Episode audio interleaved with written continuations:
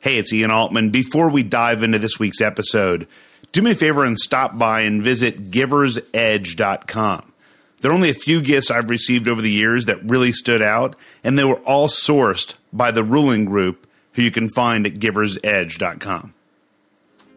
Hey, it's Ian Altman. On this episode, we're going to discuss some of the questions I've received during recent keynote addresses and workshops, specifically related to discounting overall pricing pressure and carving out a niche in areas where you might think that you don't have any niche at all, you're just a commodity like everybody else. So let's dive in. So I was speaking at an event in Newcastle, England recently, and some of the audience, we had a Q&A after the uh, after the session and during their q&a they asked well but my clients are looking for like you know their purchasing and procurement people ask us for a 2.5% discount. So what's wrong with taking a 2.5% discount or giving them a 2.5% discount? What's the big deal? It's just 2.5% i mean aren't we better off getting the deal at 97.5% than not getting it at all? Now of course that's the case. However you're under the assumption that the person who was going to buy from you for 97 and a half cents wasn't going to buy from you at a dollar. And that's just not the case. Here's the question that I actually asked this participant as I said, well, what kind of margin does your business run at? And they said, well, our business runs at about a 15% net, meaning for every thousand dollars they bring in, they make about $150. And I said, okay, so when you're asking about a two and a half percent discount, of that 2.5%, how much of that do you think would have represented profit? And the answer is 100% of it. Because when you discount, it's not like you're discounting your underlying costs, you're discounting the your top line and presumably your costs stay the same. Well, if you're delivering the same thing but you're providing it at a discount, at that point what that client is actually doing is they're actually discounting more than 15% of their net, of their profit, if you will, for that client. Now, what are they getting in return? Well, they might argue that they're getting the business, but I would argue that someone who was going to pay 97 cents per unit for something is probably just as likely to spend 100 cents per unit if we do a good job making that happen. Now, Newcastle, England wasn't the only place where people were asking about discounting. As you might imagine, I hear this question pretty often. And I was in Dallas, Texas recently.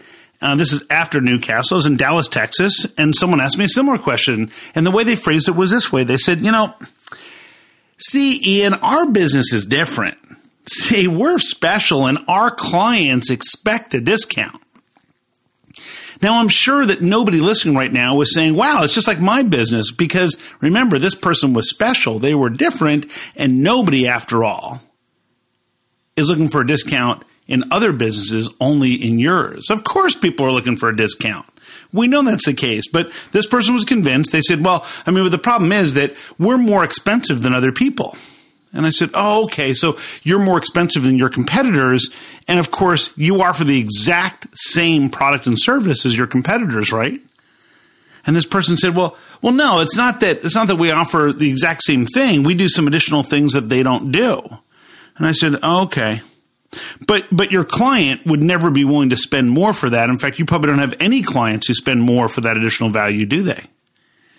And she said, well, no, I mean, we have clients that pay extra for it, but not everybody sees it. So sometimes if we discount it, then if we can provide additional service for less money, then they'll work with us. Which of course is true, but is ridiculous.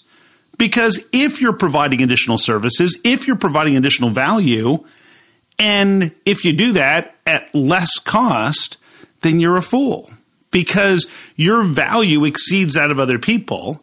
And at that point, you're not selling anything, you're just an order taker.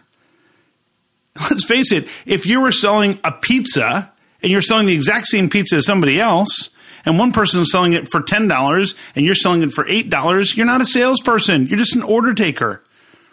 And the problem is, if you sell based on price, then you don't build loyal customers because they're only loyal to the price and those people will leave. Now, what if instead when someone applied pricing pressure, What if you said to them, well, gee, you know, I appreciate you want to pay less. We all do. And maybe we haven't done a good job of explaining where it is that we think we add value. So let's discuss which of these capabilities you need and which ones you don't. Maybe you don't need all the capabilities we offer. And if that's the case, we might be able to do it at a lower price. Well, now we're having a discussion that's rooted at getting to the truth. And effective sales is not about persuasion. It's not about coercion. It's about getting to the truth as quickly as possible. So if we can have that discussion about value, it works. Now, I also mention this concept of issue, impact, importance quite often. And the idea between issue, impact, and importance is that we usually focus at the superficial, high level issue associated with a given opportunity that our client is facing. Rarely do people get beyond that issue to the impact. And the impact is measured by what happens if they don't solve the problem. What does that really mean for their organization if they don't fix this? And the reality is that if the client says, well, if we don't fix it, it's no big deal, they're probably not going to spend the money. If, on the other hand, they say, oh, if we don't fix it, all these bad things are going to happen, then while they're convincing you, they are also convincing themselves. But issue and impact isn't necessarily enough. The idea of importance is the relative importance of solving that problem compared to other things. So the idea of importance would be well, compared to other things on your plate, how important is it to address this issue right now? And if you start having those conversations, if you use the same side quadrants that I've, I've, certainly covered in previous podcasts, you can take a listen, then it gives you an ability to focus on things that are important for your client. The other aspect when you face pricing pressure is to focus on the results the client is looking for. So if someone said to you, well, I mean, so yeah, I think your price is too high, say, you know what, it may be. How are we going to know whether or not we're successful? Even if my price was less or more, my guess is if we can't deliver what you need, it doesn't matter what we charge, it's not a good deal, right? And then, of course, they're going to agree with you. And now you get to focus on the results. And as they're talking about the results, they're kind of building their own little business case to justify their investment with you. And so when it comes to that idea of discounting, we can't just give in because it's just a few percent because it represents straight profit. And when you cave in that area, you're giving up a lot that you don't necessarily need to. Now, this is often tied to this notion of the market seeing you as a commodity. And I will tell you that much of this has to do with educating the marketplace. So let's say that you're looking to buy beef.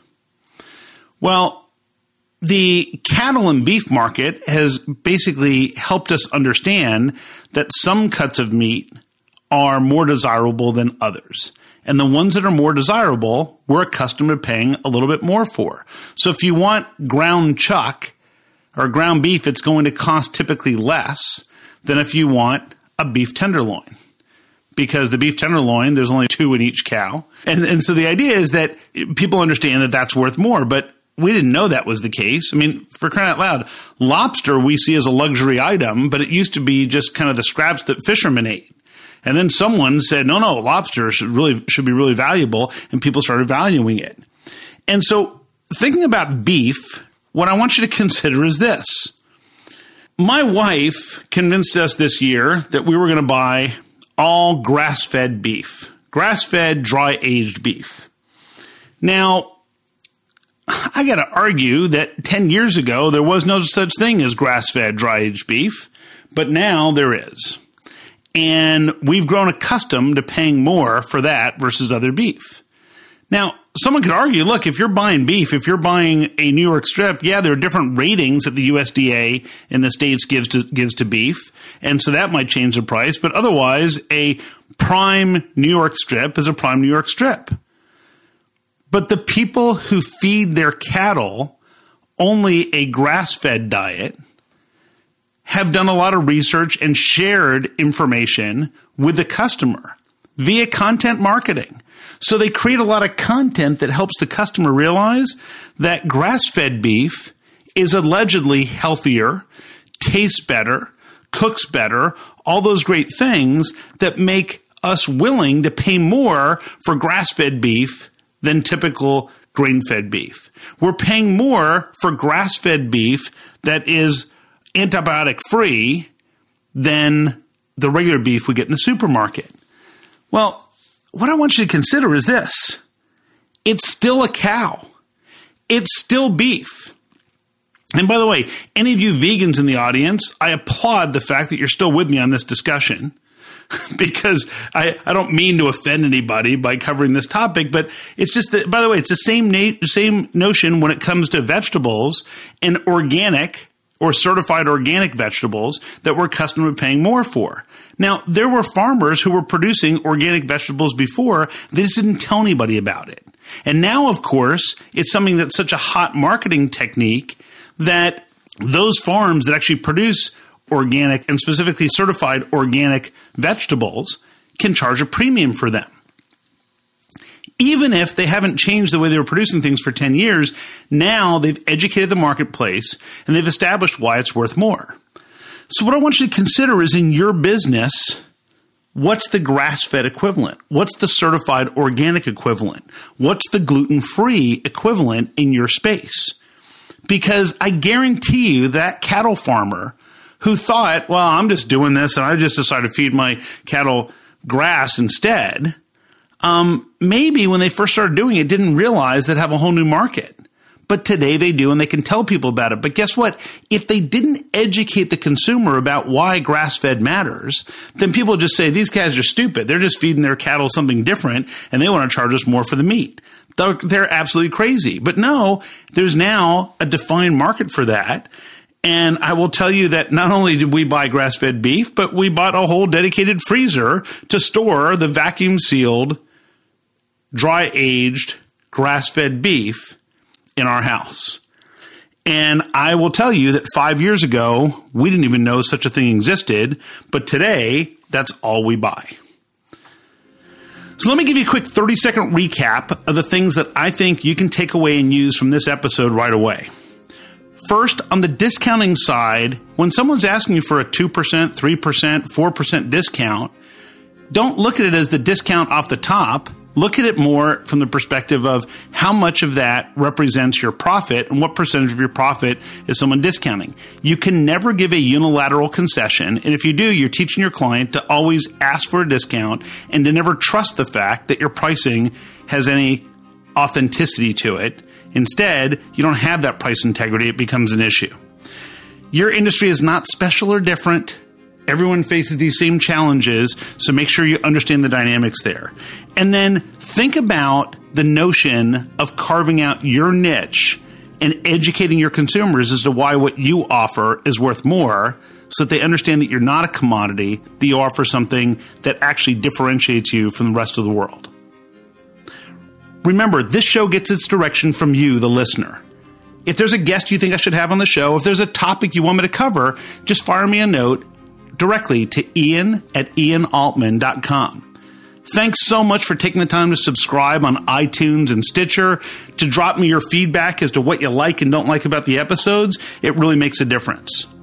Have an amazing week, add value, and grow revenue in a way everyone can embrace, even your customer.